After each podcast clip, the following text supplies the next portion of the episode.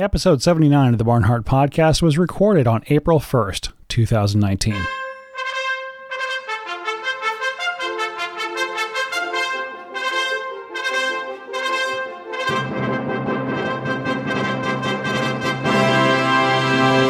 It is time for episode 79 of the Barnhart Podcast, and I'm kind of sick and tired of news. So I tweeted recently on the Super Nerd account that I'm kind of not in the mood for real news anymore, so who has any questions to ask Ann? Let's do an Ask Ann podcast. Ann, did you get any questions by email that you wanted to ask? Or answer, I should say. Nothing jumps out, but I get a lot of email, but nothing's jumping out. What do you have? Some of the responses to that initial question on Twitter weren't the most serious. Somebody said, should Catholics use FreeBSD or Mason jars, or should we use ball jars? Do you remember that there was actually something called Ball Mason jars? No. I thought it was the same company. I think so. I definitely remember that we used to can pickles actually, but it was either Ball or Mason jars. I forget which, but I could swear that they were actually both brands were on the same thing, Ball and Mason. Well, that would just completely shatter my entire worldview if Ball and Mason were the same company. I'm pretty sure they were. I'm going to have to get back to that at a later time, but I'm kind of surprised you don't know about that. But I was pretty sure they were, but I guess we can go with the other questions. One of the other questions I got is, Anne, are you a vegetarian? If so, do you find that you need to have a hamburger once in a while to maintain sanity? Who in the world is asking if I am a vegetarian? That is just, what? Well, apparently this question, I did ask the question or what was going on with this question. And apparently there was something with people who do a vegetarian fast for, I guess, penitential reasons. And in some cases, this even includes Carmelites. There will become an imbalance in the folks who are doing this, that they begin to get unbalanced, I guess, for lack of better terms. And they begin to get a little crazy. And to fix this, they are literally prescribed, go have a steak, like a 16-ounce steak or a huge hamburger or two. And that actually fixes them. And I've also heard that some Carmelites, as part of their regime, have to have like a vitamin B12 shot to offset the vegetarian diet. I don't know. Yeah, that's just what I was going to say, because the first thing that pops to my mind is if you do not have a well-balanced diet as God intended for us to eat, and you don't eat any meat, you're going to get, it seems to me that it would be pretty easy to get into a situation where you had, a deficiency in those nutrients that specifically come from meat, like iron. I think meat is, pretty heavy in zinc. Iron's the big one that jumps out at me. You could get into all kinds of deficiencies. And one of the things that was really interesting that I found fascinating when I was in college, and, we would have to take the various, farm animal nutrition, ruminant nutrition, et cetera, et cetera. And you take these classes and a huge percentage of the curriculum is going through all of these mineral and vitamin deficiencies. And then, a lot of times they would say, okay, this is, vitamin C deficiency. Here's what it looks like in cattle. Here's what they're cattle vitamin C, that's a bad example. Let's say, for example, calcium deficiency in cattle. If cattle have calcium deficiency, what's one of the symptoms of that? They go out in the pasture, and if there are any bones, and there are usually bones around in pastures of not only perhaps cattle, farm animals that have died, but more commonly of other types of animals, who have died and eroded. And you'll see cattle go and they'll chew on bones. If there's any bones around, they'll be chewing on bones. There's other deficiencies where if the cattle have it, you'll see them chewing on tree bark. I can't remember what it is. I can't hardly remember any of them.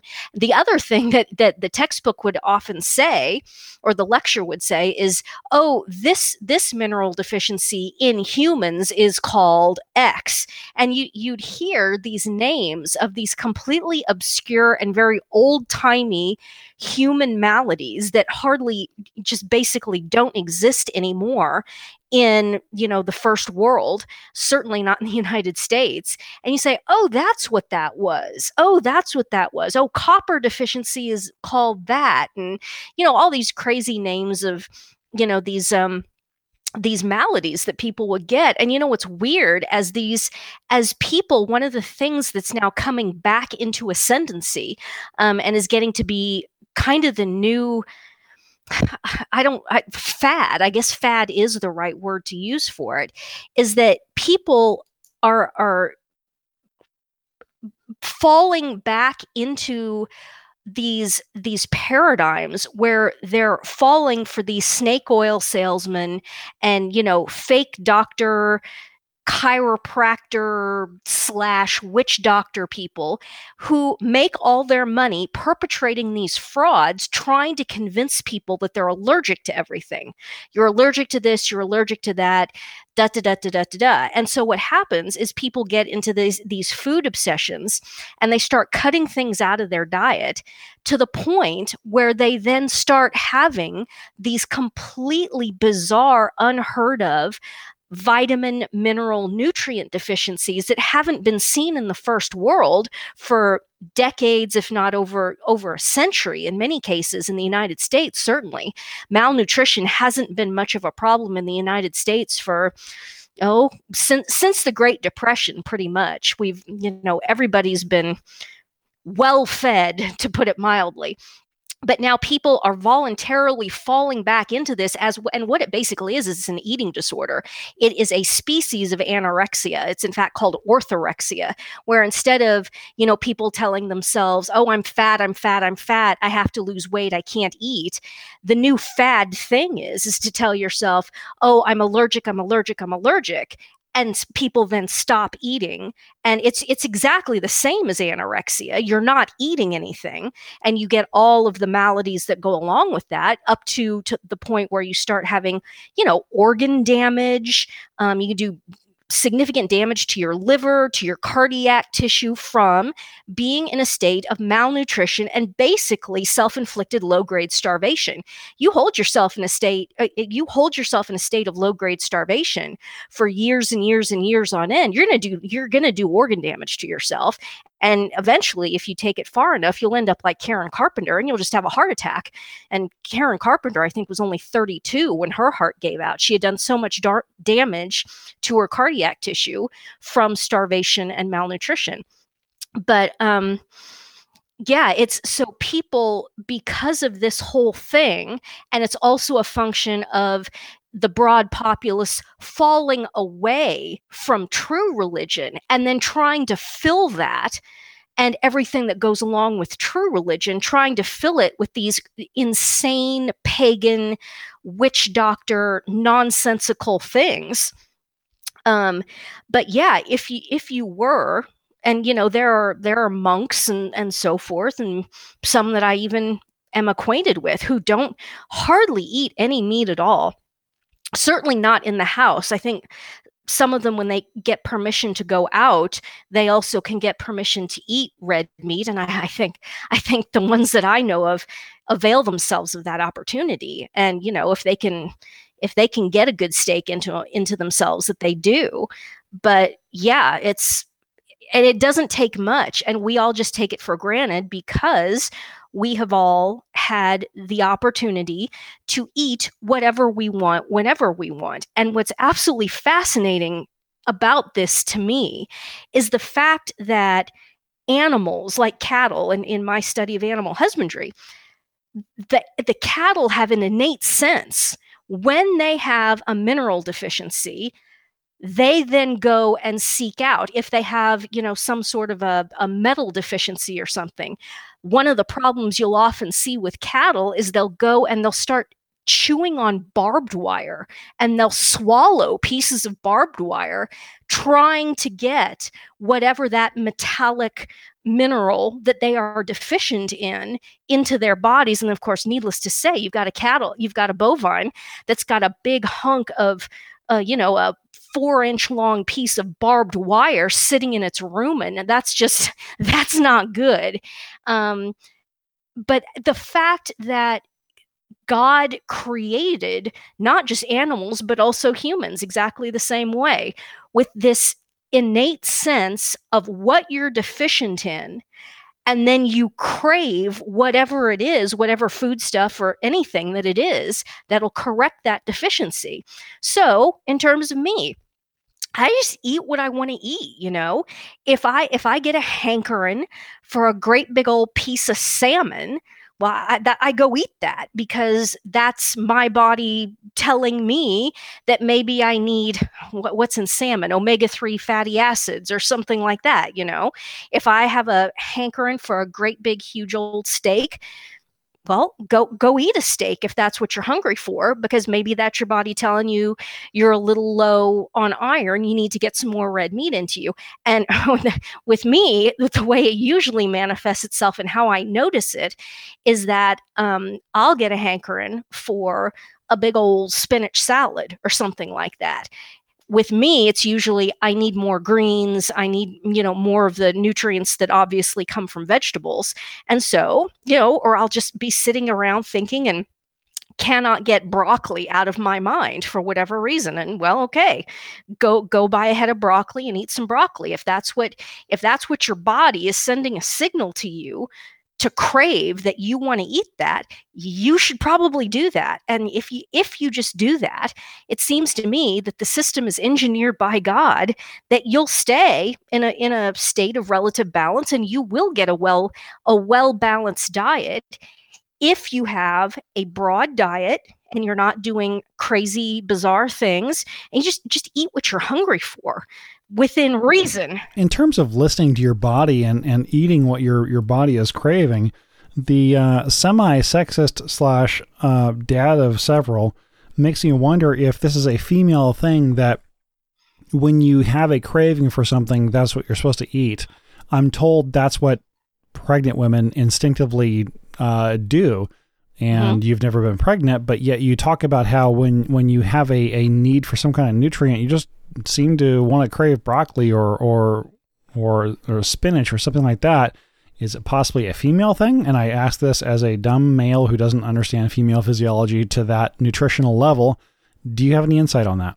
I think that's probably true. It doesn't. You don't have to be pregnant, because I think the female body is driven to maintain an optimum level for fertility. You see, so if you're deficient in whatever nutrients or vitamins, the female body is going to send signals to get you so that you're in a state of balance, so that you're fertile. And I would suspect that's what it is. And it would be interesting. It would be interesting if there are any, physicians out there who are listening who have any insight into this, if this happens more frequently with females than males. And I can't say that I ever remember anything in my college curriculum about cows being more likely. Maybe I do remember them saying that cows were more likely than steers to go chew on tree bark or whatever to correct mineral imbalances. But yeah, I think it's clearly tied to fertility in general. I was going to say something related to that, and now I completely forgot because I was so wrapped up in the analogy of cows to humans that I forgot what I was going to say. Well, it's not meant to be insulting, but Oh, I remember now. Yeah. Just the whole idea of jumping to vegetarianism as a religious thing. It makes me think of, in traditional times, for the orders that had hermits. Somebody could not just sign up as a postulant and decide to go be a hermit right away. You had to be a member of the order for like 20 years, 25 years, 30 years before you even qualified to become a hermit. Oh, yeah. I wonder if perhaps the dietary restrictions more traditionally is something you had to grow into, so that if you are signing up for a Carmelite, for the first 7 years, you had to have meat.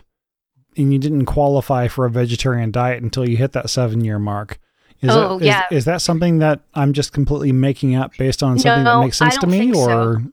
I think it's a couple of things. I think first and foremost, in terms of people being in the order and being completely mature. And I'm so glad you brought this up, because this is such a timely topic right now with, what's his name, Rod Dreher and the Benedict option and all of this talk about, you know, we just turn our back on the world and run away and go hide somewhere. Well, you call it the Benedict option. I call it the ostrich option.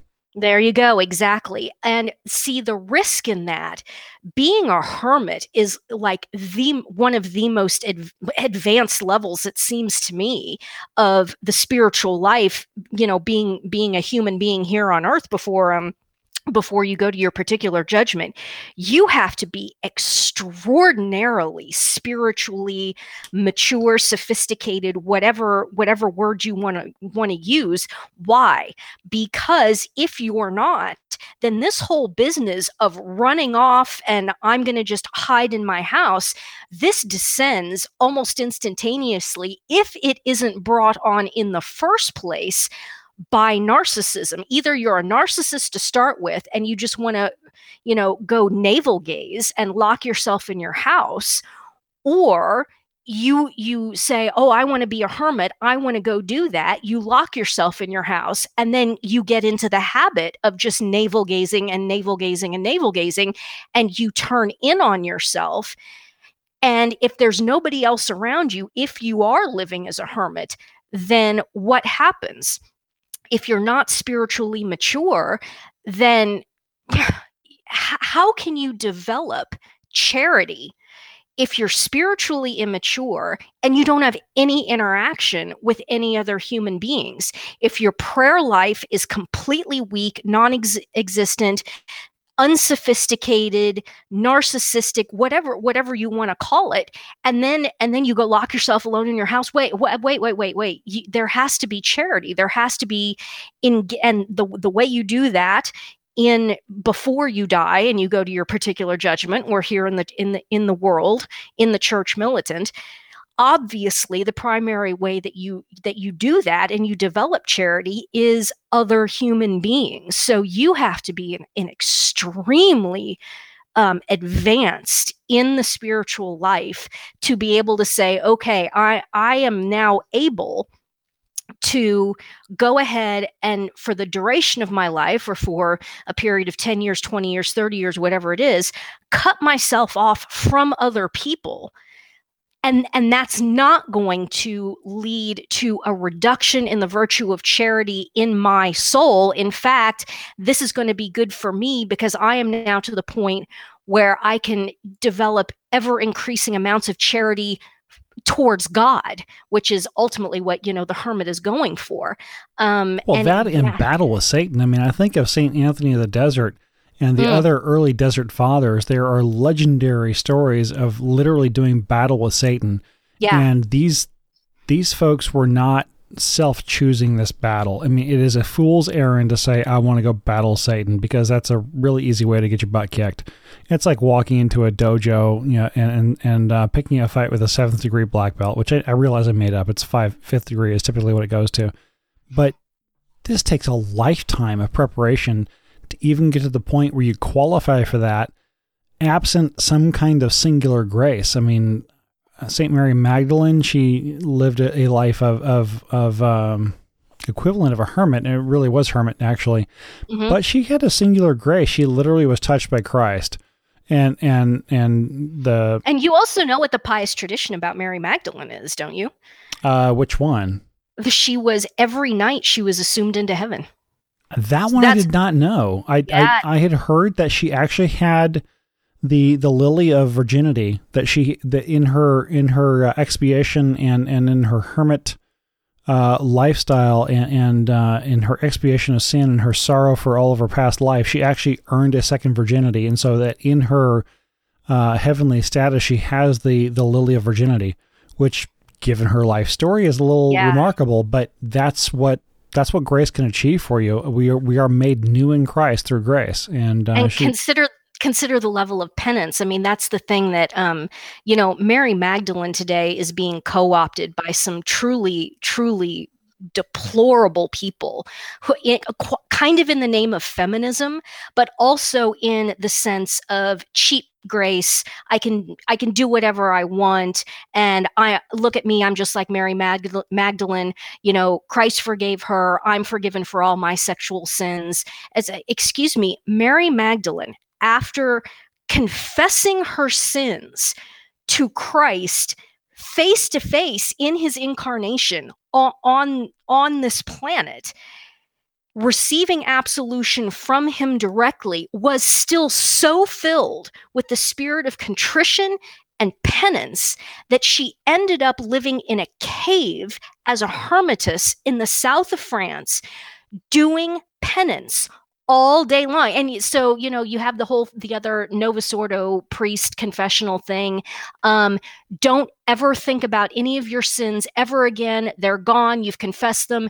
Don't ever think about it ever again. Excuse me, where's Mary Magdalene in that? Because she went and lived this life of profound contrition and penance, to the point that, yes, she in fact did receive the Lily of Virginity. And the first time I saw a painting of the Assumption of Mary Magdalene, I was confused. I was like, Assumption? Well, no, it's the Assumption of the Virgin. It's not the Assumption of Mary Magdalene. Like, no. Pious tradition is that she got to the point where she was assumed into heaven every night, but then every day she was still back in the cave that she was living in as a hermitess, doing penance. So you've got these women today. There's one in particular, just makes me absolutely livid and makes me sick.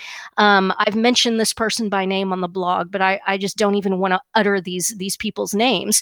But this woman carried on an affair openly with a priest in Rome for years and years and years, had this guy's baby. Just everyone knew it.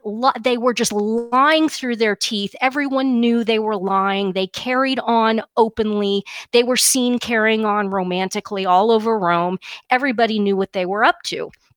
And so now, you know, he gets there's a dossier on him. He gets told, look, you need to either...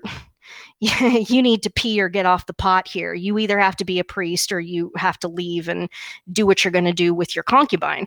So he chooses to leave the priesthood and marry this woman who's his concubine.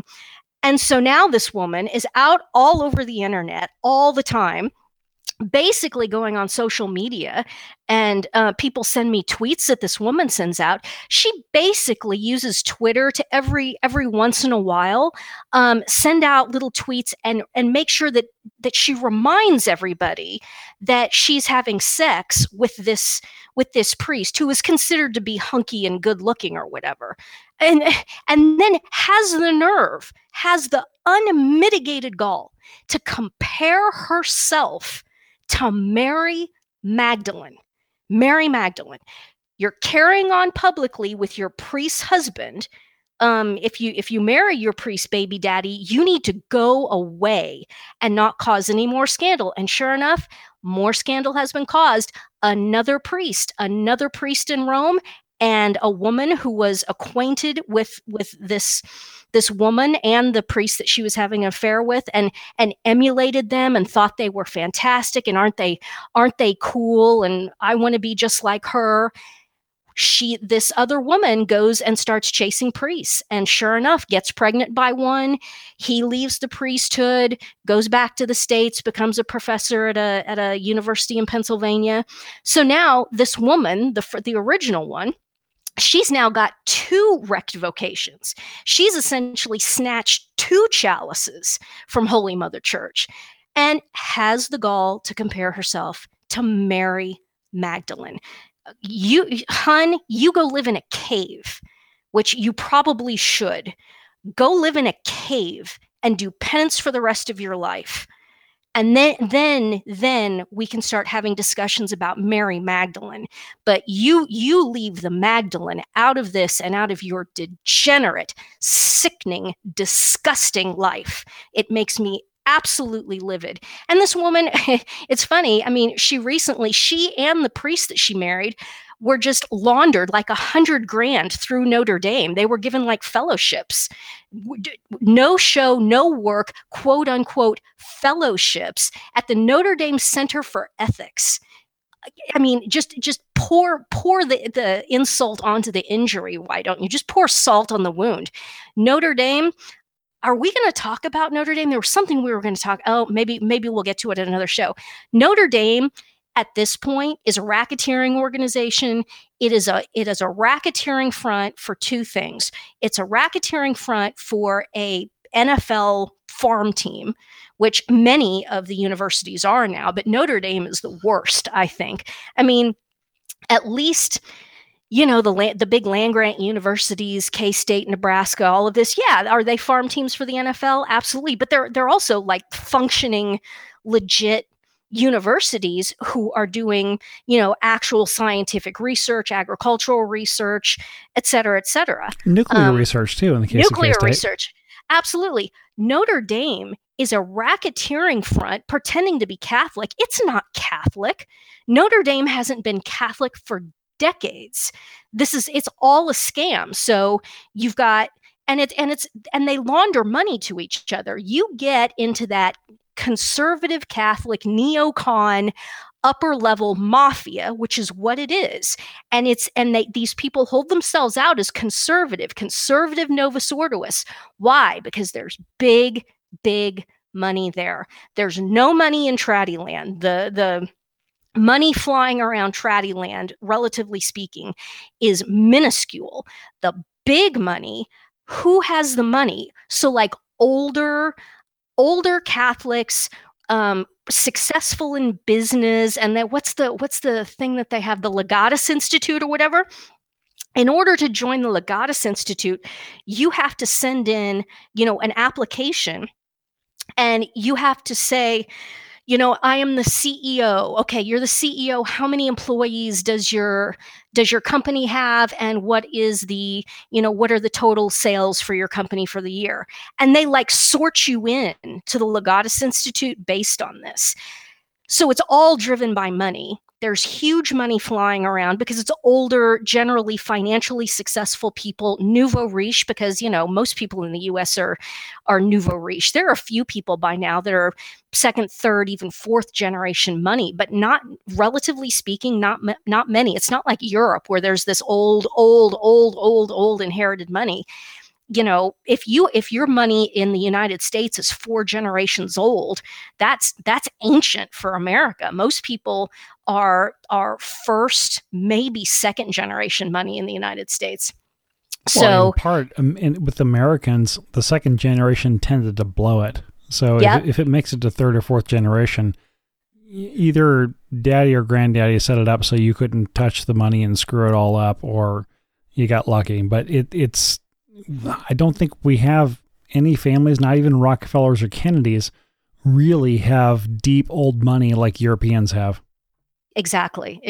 And so, you know, these people, they're basically criminals. I mean, on that whole Legion of Christ, you know my position on that. That is all straight up, hardcore, flat out racketeering. It's criminal.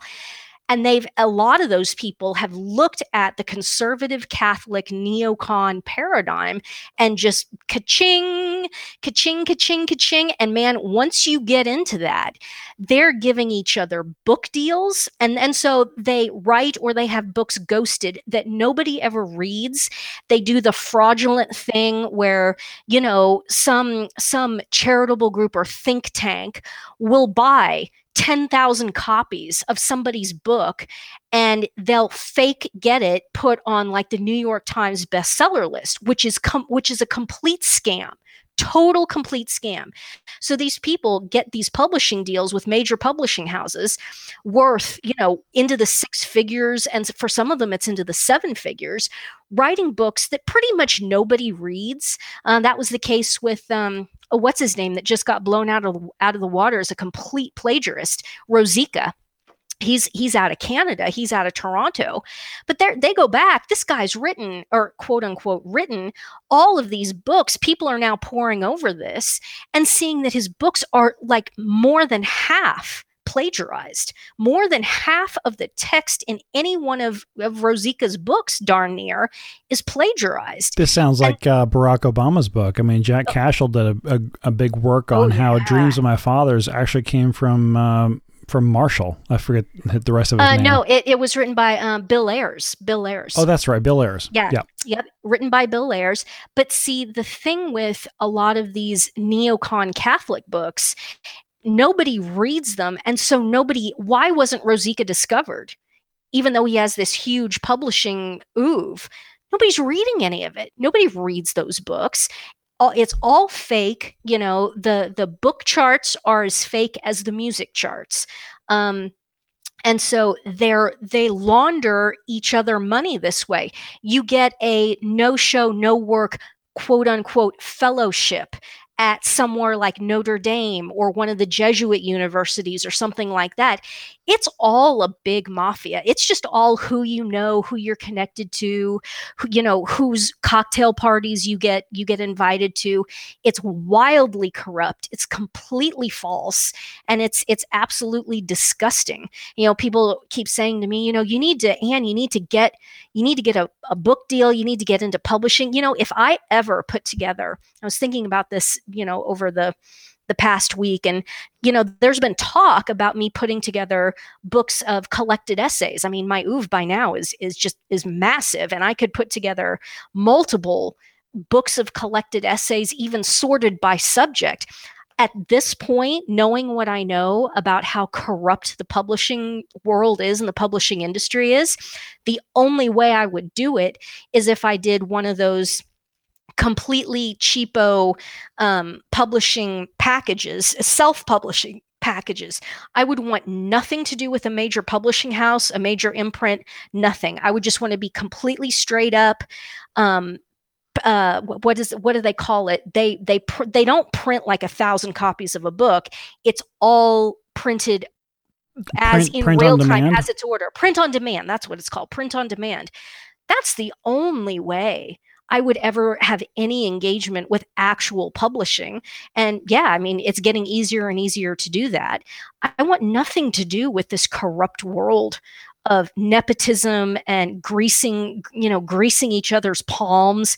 And it so reminds me of political campaigns and how, you know, all these political campaigns, they raise these hundreds of millions, and now for presidential campaigns, billions of dollars. And what do they do? Like if someone runs for Congress, okay, you get into that world, you get tied into the Democratic Party or the Republican Party, you get inserted into that world, you set up a campaign to run for, let's say, Congress somewhere. And what do these people all do? Okay, they're instantly tapped into this huge money pipeline. Millions of dollars come flooding in. And what do? You have your brother-in-law set up an LLC doing direct mailing or something like that. And, you know, you have him in, or you have your wife or your kid or, you know, your best friend sets up a quote unquote consulting firm. And then they just invoice you for, you know, whatever. $750,000 a year, $1.5 million a year, whatever it is. And it's just this business of these people invoicing and cross-invoicing each other. And it's just a huge money laundering scam. Just, you know, you're in the club, you're in the mafia, you're in the racketeering organization. Here, we'll grease your palms. You know, so this woman who and her priest husband, like I said, they just came off of a $100,000 quote unquote fellowship, no work, no show, basically, at Notre Dame Center for Ethics. Yeah, the priest and the concubine who openly carried on a sexual affair have never apologized for any of the scandal that they caused. Oh, and the priest, you know what he also did? He teamed up with the concubine's mother, who is an extremely prominent American neocon Catholic there, and who had Pope John Paul II's ear. And the priest paired up with who was the grandmother of his own child. And what did they do? They went after the whistleblowers against the Legionaries of Christ, and they character assassinated, ruthlessly character assassinated all of the people in the 1990s and the 2000s who were desperately trying to blow the whistle on the Legionaries of Christ and Marcel Maciel and all of the sexual abuse that was going on, the sexual abuse of children, the sexual abuse of seminarians, the fact that the Legion of Christ is just a ginormous satanic sex cult. All kinds of people were blowing the whistle on this. What were these people doing? Yeah. Hunky TV priest is teamed up with his own bastard child's grandmother, and those two are going out and character assassinating the whistleblowers. I mean, talk about trash. Just talk about trash. And yet, who cares if they can get you invited to all the right cocktail parties? People in Rome just bow and scrape to these people. Bow and scrape. But then as soon as they're out of earshot, everybody hates their guts. Everyone I have talked to, without exception, including some of these people's who they consider their closest friends, absolutely loathe and despise these people. The only reason these people have any friends is because of their political connection and their ability to, get people jobs, get people networked into things. And I've had people tell me that, to my face explicitly. Oh yeah, they're absolutely horrible people, but I have to maintain the relationship because you've got to know them if you want to operate in Rome. Whatever. Well, you mentioned that there's a connection to Notre Dame, and I almost made the joke that, at least it's not a Jesuit university, but after hearing this explication, I've got to wonder which is worse, Notre Dame or a Jesuit university? At this point, there's some really awful stuff going on at Notre Dame, but then again, boy, the Jesuits, they've been at this for a while. And in fact, let me make a precision. I do not believe that the thing, the monstrosity that is oozing across the surface of the earth, calling itself the Jesuit order, I don't believe that is the same ontological entity as what was founded by St. Ignatius. I think, the original Jesuits, they were suppressed. That all came to an end. There was this big pause. And then this thing just rose up out of the ground, and it's been nothing but hell out of them since the reforming or the refounding or whatever you would call it. So yeah, I think St. Ignatius has nothing to do with any of that. It sounds like the spirit from the creature from the spiritual swamp. And if St. Ignatius could return, he'd grab his sword and go to work. So let's change topics to something a little bit lighter. How is the kombucha coming in? Is yours alcoholic or not? And is ginger required? I don't put ginger in mine. No, mine. I mean, alcoholic. If there's any alcohol in it, it's so negligible. I mean, it better not be. I pour the stuff down my throat all day, every day, and it's absolutely delicious. And what it tastes like is vinegar. That's why I love it so much, because, I'm a pickle person. I'm a vinegar person, absolutely. And I mean, that combination of sweet tea and that vinegary tartness is just, it's so good. And I love it. And I've experienced, I don't want to get graphic, but I think by now I've been drinking it long enough, and I can report that, yes, I think there are positive, very positive gastrointestinal benefits to consuming the stuff. So I am very, very pleased. I only wish I could make more. I'll take your word for it. I know that would completely throw me out of keto. And yes, I've gotten back into keto now that Len is going and doing a lot more intermediate fasting. So I saw that question come through, and I figured it was a pretty good antidote to the way the conversation was going, but I didn't know you were going to go quite that graphic with it. It helps. It helps if you got those problems. I'm just going to leave it at that. It helps if you got those problems. I'll take your word for it, and I hope I never have to find out firsthand. The follow-on question, closely related to that, is what is the first thing you're going to eat or drink when Lent is over? champagne. I've saved up. I've got the money saved up. It's yes, it's planned. I know where I'm going to go, and yes, I'm going to have a little bit of champagne. Okay, another interesting question, and this could be, and maybe we will bench it to come back to it for a whole podcast to itself. But and I mentioned this to you earlier by email, is the person says, I'd like to hear you and Ann talk about popular music, movies and TV, podcasts, etc. Where do you draw the line between what's acceptable and what isn't? Trads seem to be all over the place on this stuff. Some are rather Puritan, others are extreme and say Game of Thrones is so cool. Honestly, this is something I've struggled with and have a hard time drawing the line. Where do you draw the line on music? And entertainment in general. I mean, it's hard to give a one-sentence definition. Obviously, anything pornographic, which pretty much disqualifies, as far as I can tell, most modern episodic television is now descending into pornographic themes, themes of sexual perversion.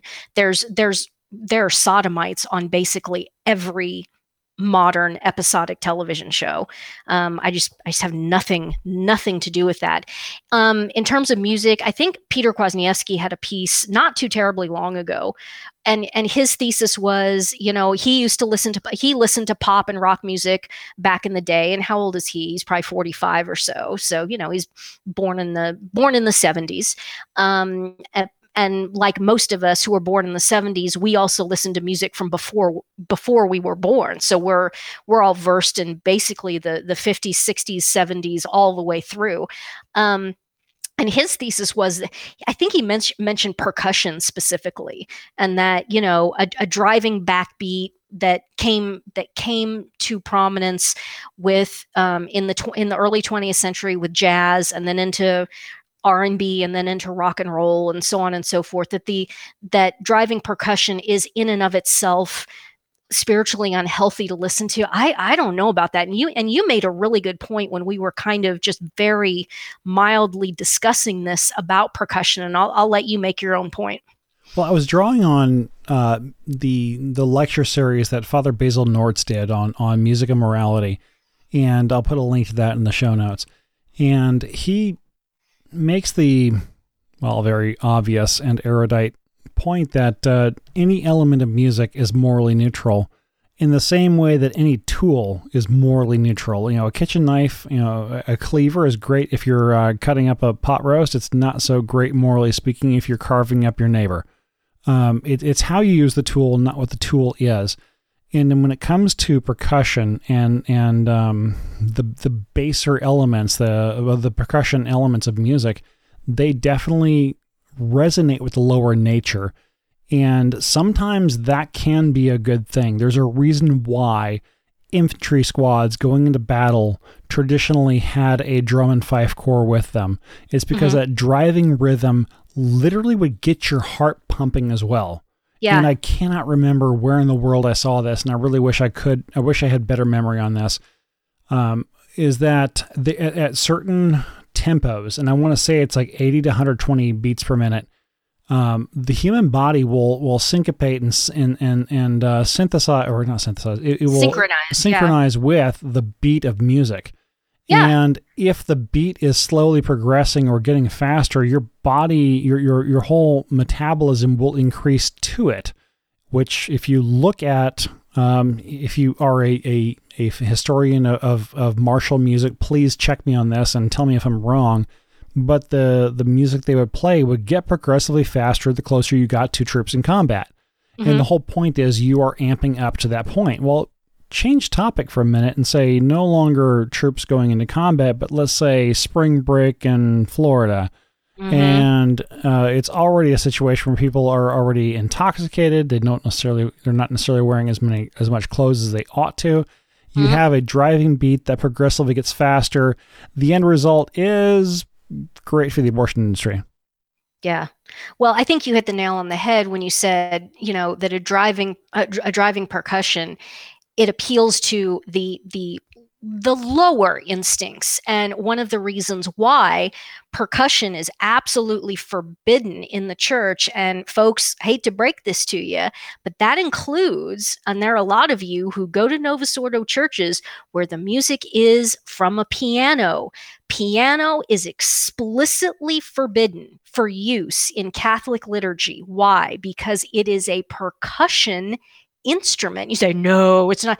Have you ever opened up a piano and looked at the guts of it? What is it? It's hammers hitting strings. I've got to include a link in the show notes to Van Cliburn's interview with NPR.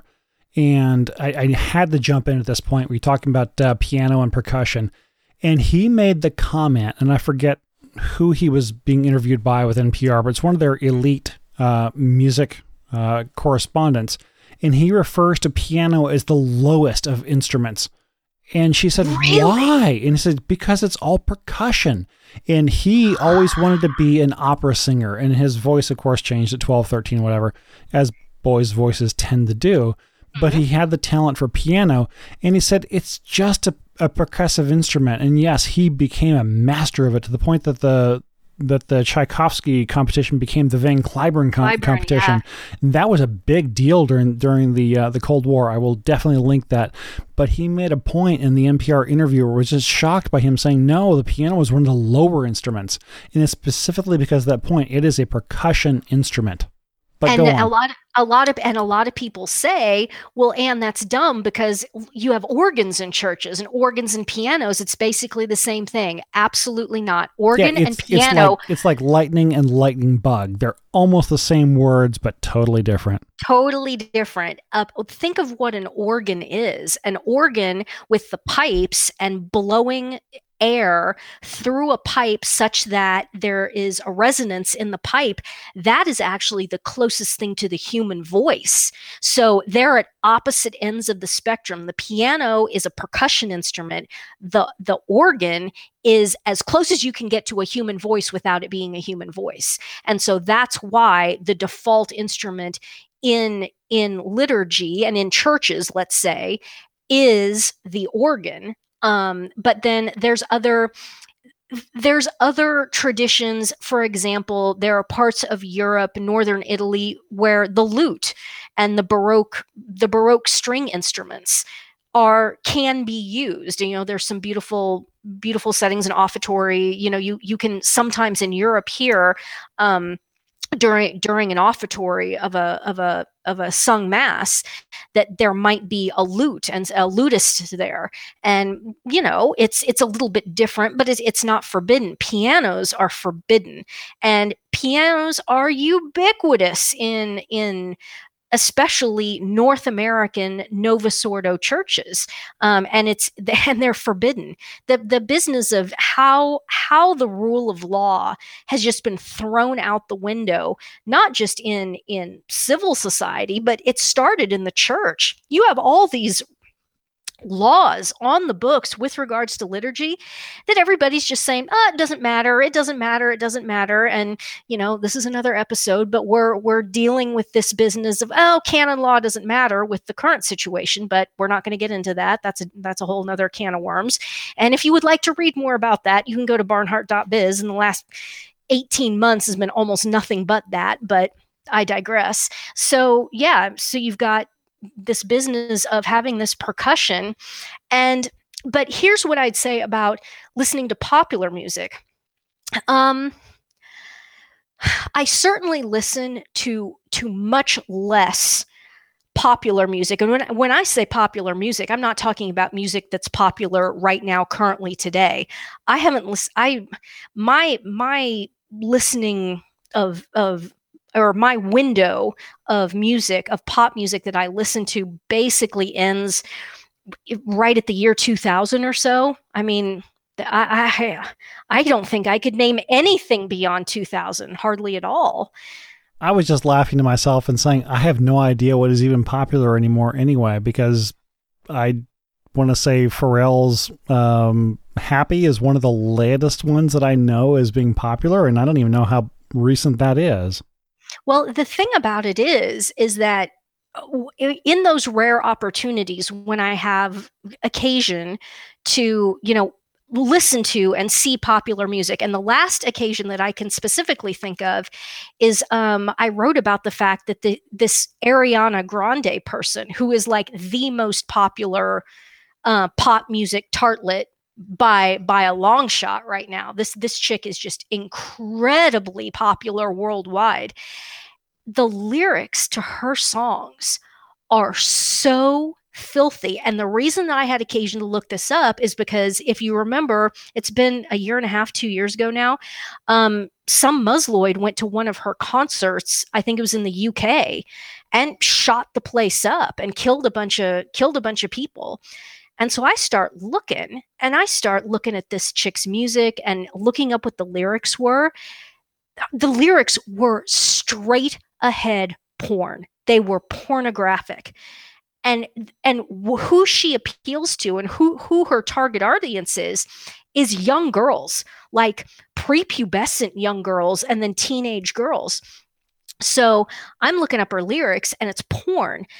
And then the other thing that I noticed is that, you know, you've got this popular music. So much of it is tied in with rap, hip hop, and that's just devoid of any merit at all. Talk about base animal, just ridiculousness. You look at this popular music now, and there's nothing. I mean, there's nothing memorable about it. I mean, there are kids out walking the streets who can sing these songs, but these songs have absolutely no staying power whatsoever. They don't have memorable melodies. It's just, there's nothing there. It's so ephemeral. And it's just this, you know, turnover cycle. You know, every 2 weeks there's a new completely contrived, fabricated pop tartlet hit or whatever. But, you know, the music that I grew up listening to was the pop music, mostly of the 50s and 60s, country music of the 70s and 80s. What was always on in the car was contemporary country music. So I'm born in 76. So as I'm a child from the mid 70s to the mid 80s, popular country music is what was basically on the radio. But then we had the Time Life collections of hits of the 50s and 60s, you know, the albums. And that's what we would listen to at home, is we would listen to those album sets. So I knew all of the pop music of the 50s and 60s. You can sing it, you know all the words, it has staying power. This stuff today has absolutely no staying power at all. And it's such a tragedy, because, you know, even the pop music of the 80s and the 90s, you know, that's part of my youth, and other people of my age, you can say the same thing. Yeah, I remember all those songs of the 80s, and, you know, I hear Cyndi Lauper, Girls Just Want to Have Fun, and I'm right back into, you know, second grade again. And you can remember what those summers were like, and et cetera, et cetera. And it just seems to me that this music today is just such ephemeral, just garbage. What are these kids going to have? You cannot tell me that 30 years from now, anybody is going to be singing this crap that's being passed off as popular music today. No way. No way. And that isn't just, you know, the classic phenomenon of people shaking their fists at those young kids and da-da-da-da-da.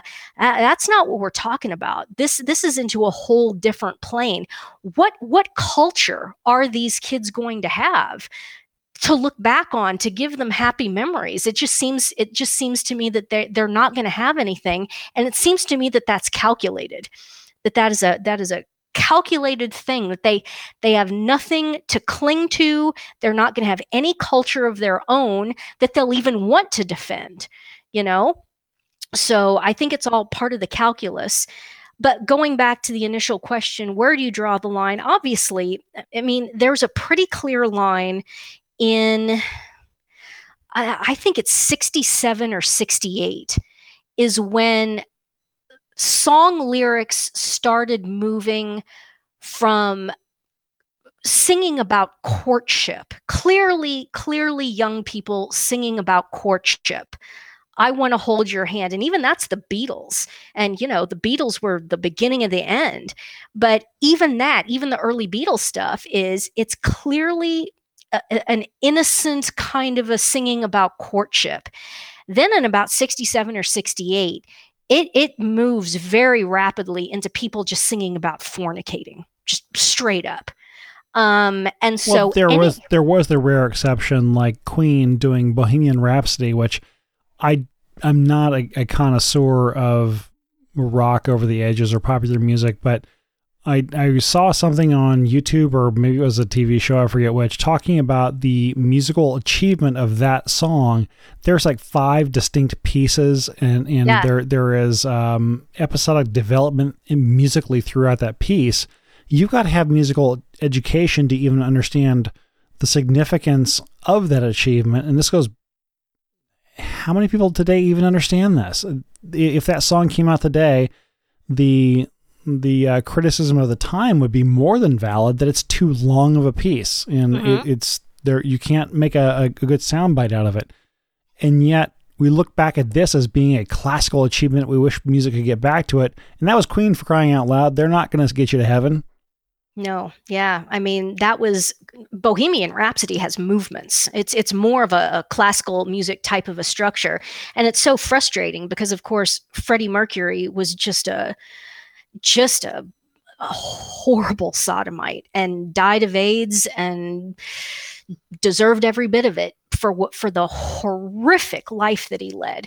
But then I think it's Brian May, who's the lead guitarist. Brian May is literally an astrophysicist. If you can get on YouTube and watch, there's quite a few documentary interviews with the surviving members of Queen and specifically with Brian May. He's brilliant people, you know, and he's a truly talented guitar player for what it is, for what electric guitar is. Also, you know, a brilliant guy. So yeah, these were not trivial artists in any way. The other person who really frustrates me, who could have been so great and just, you know, chose the lower path, was Prince, who's now dead from, you know, drug abuse, of course. Prescription drug abuse, minor difference. Minor difference, yeah, but, you know, killed himself with it. Was a Jehovah's Witness and completely screwed up, but just a musical savant, an absolute musical savant. And you think, what could these people have done if they were producing, you know, classical type music and, you know, just taking that talent, that savant level talent, and going in a different direction with it? What could they have been? What if they were God-given talent? I mean, yeah. If you watch the movie Amadeus, and the 84. Cinematic cut is better because there's not the nakedness involved in it, as opposed to the director's cut. But yeah, it makes the point that Mozart is this talent from God. Yeah. And he had this ability that is just beyond human. And God gives that to certain people. And you know, we're going out on a limb to say that Prince, I don't know what his real name was. Prince Rogers Nelson. His name was actually Prince. Okay, yeah. Prince Rogers Nelson. Yes, he really did have the talent that he didn't have the stage presence that Michael Jackson had, but he had the ability to play every single instrument. In fact, there are stories of him where at his studio where he'd have the technicians come and set up all the microphones and everything, and their deadline was to be done at 5 p.m. Prince comes in at 4:45, double, you know, sound checks, everything, and says, okay, fine, see you in the morning. They come in the morning. He's cut 2 albums worth of material, all the instruments, all the vocals. He says, okay, master it. I'll be back at 5 tonight and finish it. And this guy, it's like he was just playing music that was already done in his head, the same that was ascribed to Mozart, that he just had this prodigious ability to compose. Where is this in modern music? And yeah, where is it in the uplifting music? I mean, we don't have traditional style composers anymore. I mean, Lars Marinson is one of the few that I can remember, and I'll put a link to this one the Magnum Mysterium, I sent a link out to this to a whole bunch of my friends 10 years ago saying, what, just without Googling it, when do you think this was composed? And I got 13th century, 14th century, 15th century, 1990. But yeah. it's one of these pieces you listen to and it's so transcendent. And you think about what the song is about. O Magnum Mysterium, O Great Mystery. He's talking about the Eucharist. And this isn't even a Catholic, but he captured the essence of it in the music. It's just so magnificent. That's exactly right. And I think the way to think about it, think about someone like Prince is that, how would you phrase it? Prince and Mozart are definitely analogs. What if Prince had been writing, masses? What if he lived in a culture where he was not playing electric guitar, but he was proficient in every orchestral instrument and could write, orchestral pieces, could write masses, could write symphonies, could write operas. It's just, he was born, nobody's born in the wrong place in the wrong time. He chose to go down this horrible contemporary modern worldly path. He could have gone to some university and studied music, or gone to the Juilliard school or something like that, and he could have applied himself and his God-given savant level talents, and he could have been the Mozart of today. And there are lots of other people running around. There are lots of other people who could be, artists like a Raphael, artists like a Guido Reni or something like that. It's just that they've chosen not to go and apply their talent to make beautiful paintings, but they go into art and they make, modern garbage, ugly crap. But there's 7.5 billion people running around on this planet. Are you telling me nobody on this planet can draw, can paint, can do any of these things, can compose beautiful music?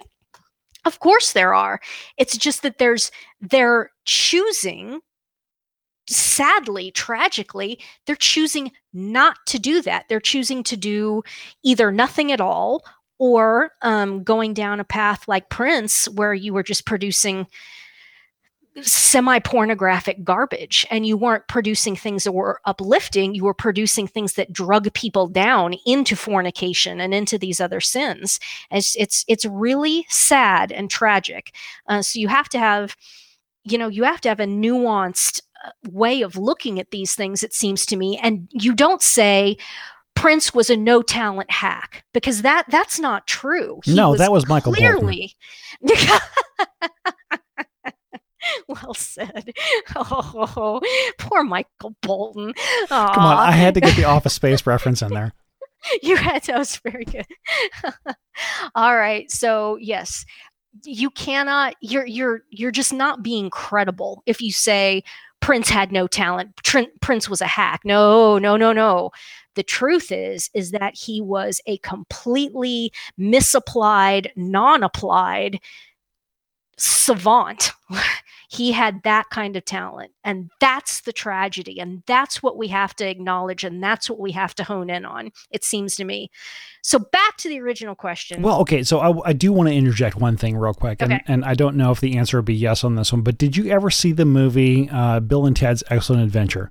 No, I've never sat through that. I never sat through the whole thing either. There was just one episode where I guess they go through time, and they had a time machine, and they went and collected historical figures and whatnot. But there is this scene where they bring Beethoven from his time to 1990s valley in California, San Fernando Valley, and they're going through some mall, and Beethoven wanders into a music store and encounters a synthesizer and modern instruments.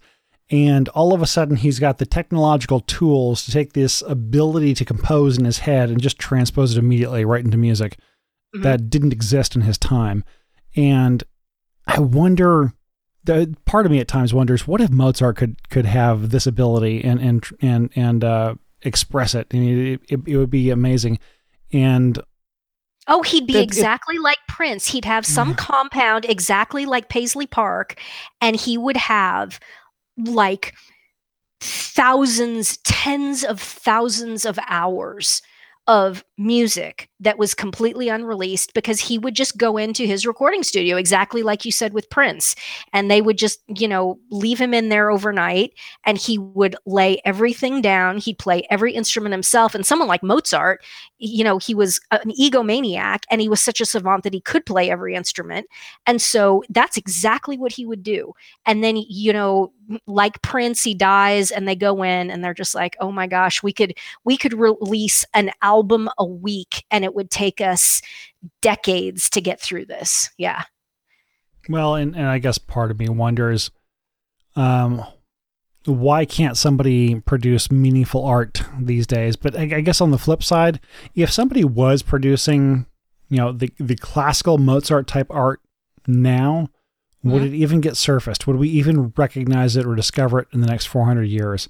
Because the modern entertainment media is not going to put this out for publication. That's not what sells. Yeah. And the other thing is those people, they can't make a living. So there are people that have that level of talent, but they end up, you know, selling insurance or something. And then music is just something that they do, that they have to do on the side as a hobby, because there's no way that they can earn a living. Whereas someone like Mozart, I mean, he was the court composer for the Emperor of Austria, you know. Well, Salieri was, but he was commissioned by Emperor Joseph for a few different things. And they would get these commissions, and, you know, these were well-paid people, and for a reason, just like some of the artists, you know, they were paid big money. And someone like Michelangelo, you know, he called the shots. He, you know, he's got the Pope down in Rome who wants him to come down there and do X, Y, and Z, but he's got, you know, people in Florence want him to do this, that, or the other, and he's being pulled in multiple directions. And some of the situations basically turned into bidding wars. And so, but yeah, that just, that ain't going to happen. That is not going to happen, because there's no mass market. Whereas there was, not only was there, you know, the patronage of royal houses, but there was also a popular demand. The thing that it was interesting when I started learning, and I don't know much about opera still, but when we start learning about opera, there has been so much opera written that these opera houses, they were debuting brand new operas. Like every week there were new operas being produced, and there's a lot of operas that were written, composed, performed for 1 week and have never been performed since. And some of them, the scores still exist. Some of them, the scores have been completely lost, and it's just gone to the mists of time. But there was just enormous amounts of opera being produced, because that was the primary means of entertainment, including for the middle and lower classes. And I think, you know, the Amadeus movie kind of shows that at the end, as Mozart is descending. What is it? It's the magic flute, I think, that is being presented, and you see that, you know, there's chickens running around in the aisles of the opera house, and the people are singing along, and they're clearly lower class people who are just there for they paid just a very little amount of money to go. But there was still, even then, you know, you can fill an opera house with the lower classes pretty easily. And it's a matter of, okay, it's less money, but it's a bigger audience. So, you know, that law of averages comes out, and these people could make a living. The musicians could all make a living. The lower class audiences, though, that are mentioned in the movie Amadeus, and you're making reference to the German Singspiels or Singspiels. The level of sophistication of those audiences would exceed what the Metropolitan Opera draws today.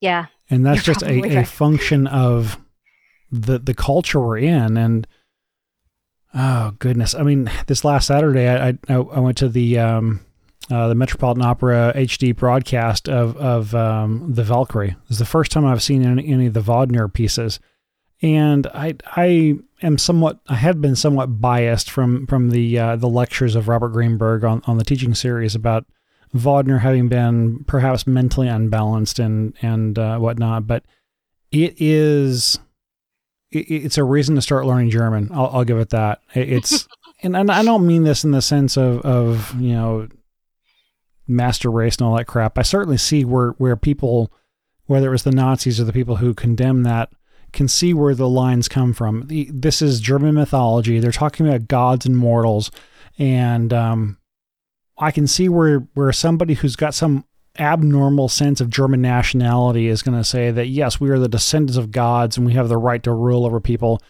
Yeah, crap. You haven't read the Gospels. But in terms of story structure, it's more advanced than the typical Italian opera, mistaken identity, haha, whatever, comic buffa opera. I still think that Puccini is the height of all of opera achievement. And for the professional opera singer, if you disagree with me, let me know, and we'll talk about it. Actually, I keep threatening to have my other podcast at some point, and that is one of the episodes I want to have, because opera is a big deal to me, and I don't get to go to enough of it. And it is an art form that comes out of the Mass. It comes from the Solemn High Mass. It is the, if you could think about the ultimate drama. It is God becoming man and dying for us to save us.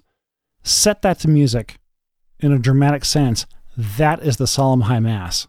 Well, and a lot of the Italian fallen woman operas, and there's a lot of them, are extraordinarily, you know, Catholic, catechetical.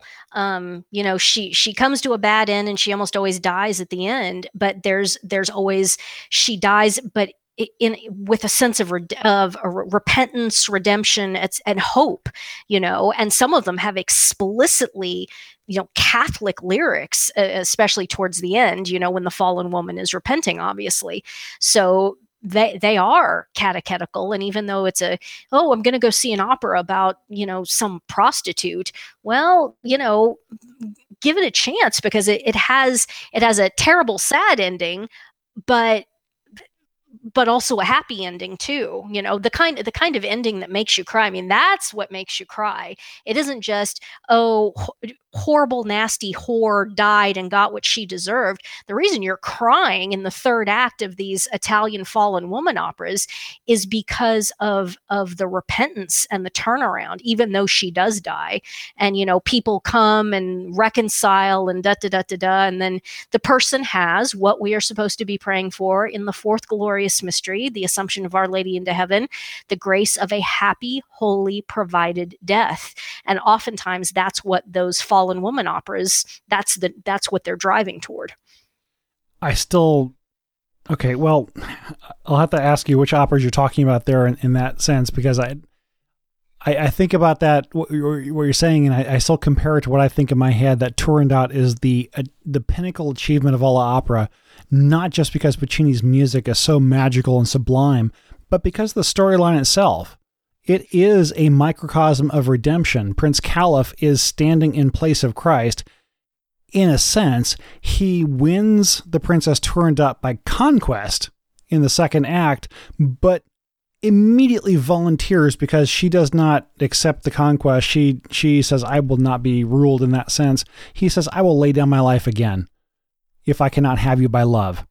And that is the most sublime movement in the entire opera. Yes, the whole, you know, opening of Act 3 with the Nessun Dorma. That's the one thing most people know from that opera. That theme starts in the end of the second act, where he promises his life to her if she finds out his name. And everything that follows as a consequence of that statement in Act 3 is the transference of where her heart melts for the love of his willingness to die if he can't have her love. And you think about Jesus on the cross. He didn't have to die on the cross to conquer us by right. The circumcision was all that was necessary. To shed one drop of blood was all that was necessary. But that wasn't enough for him. Mm-hmm. He wanted to show his love to the very, you know, as Moses says, as is said of Moses saying at the Transfiguration, this excess of love. How can there be an excess of love? It's that you prove beyond a doubt to those who don't want to be convinced that you love. Yes. And that's what's so powerful to me about that opera. It is so much like the story of redemption that Prince Caliph is not going to be satisfied with mere conquest. He wants to melt the heart of Princess Turandot. And eventually that happens at the end. And that's one of the magic pieces of opera, in my opinion. You've got the unique theme, and this is in pretty much all operas, whether it's Wagnerian leitmotif or the Italian school. You're going to have a theme for every single character. And Princess Turandot has her definite theme in Turandot, and Caliph has his definite theme. But at the very end, when the resolution comes, their two themes melodically join into one, in the same sense that two become one in marriage. And it's the resolution of the whole story. It is so magical, so powerful, and it's why I can't listen to it when I'm working, because I'll never concentrate on what I'm trying to work on. I'll listen to the music only. But it's why it's my favorite opera, and I just told a whole lot about myself here. There you go. Everybody's going to be running to YouTube now to look up Turandot. And actually, YouTube is a really good way. If you've never been to an opera, or if you know you're going to one, go on the internet, read a summary of the libretto of the story so you kind of know what's going on. And then if you want to, all of these operas are on YouTube with the subtitles. Everything's right there.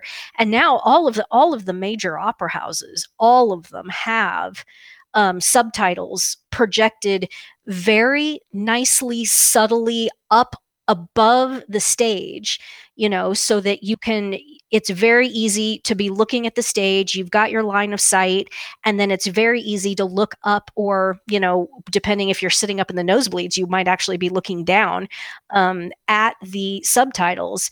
And don't be intimidated by it. And just the fact that you can read the story before you even go, and watch it on YouTube if you want to before you even go.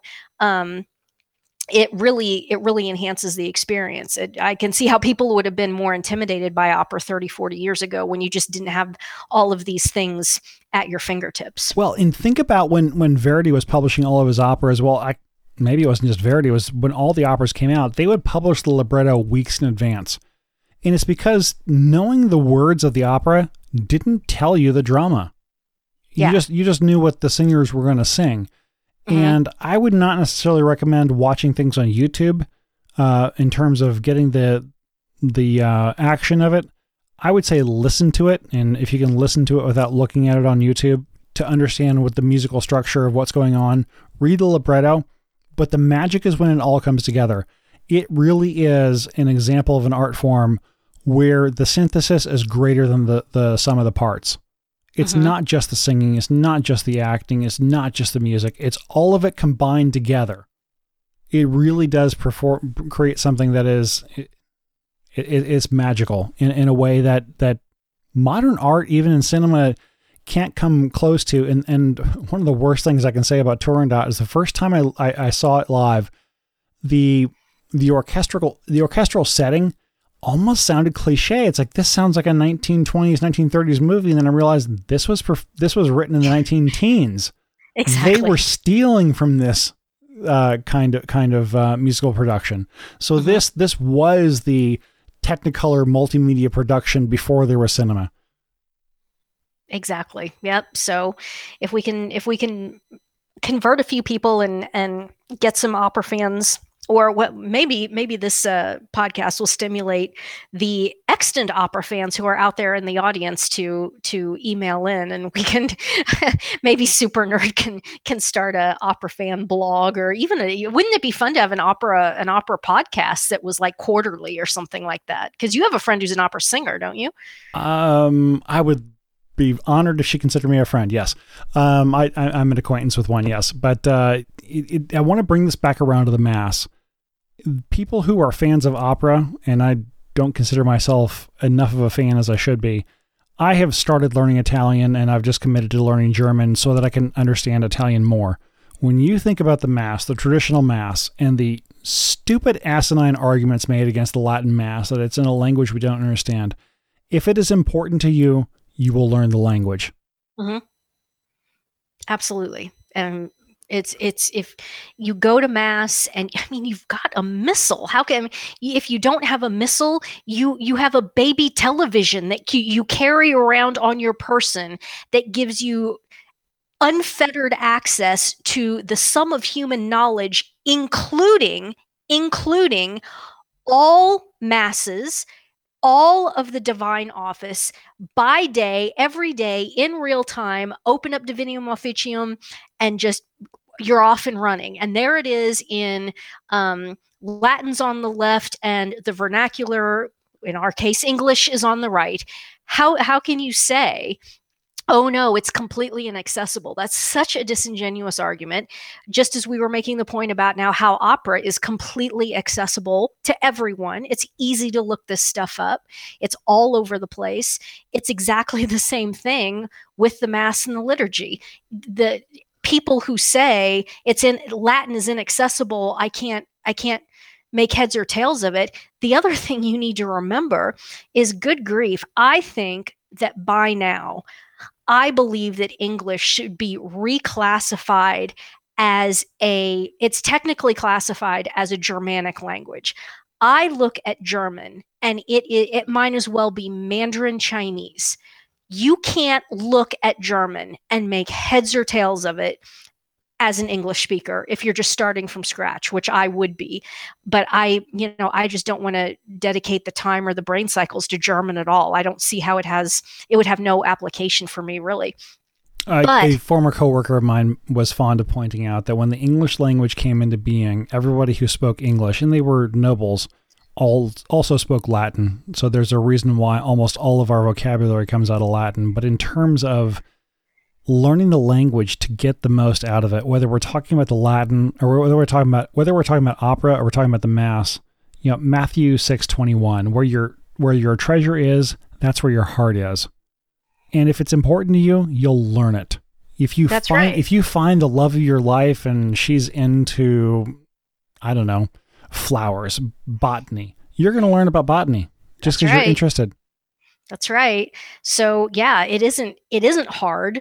You do want to learn it because it is the language of the church. It is the language of our Roman Rite. You want to learn it.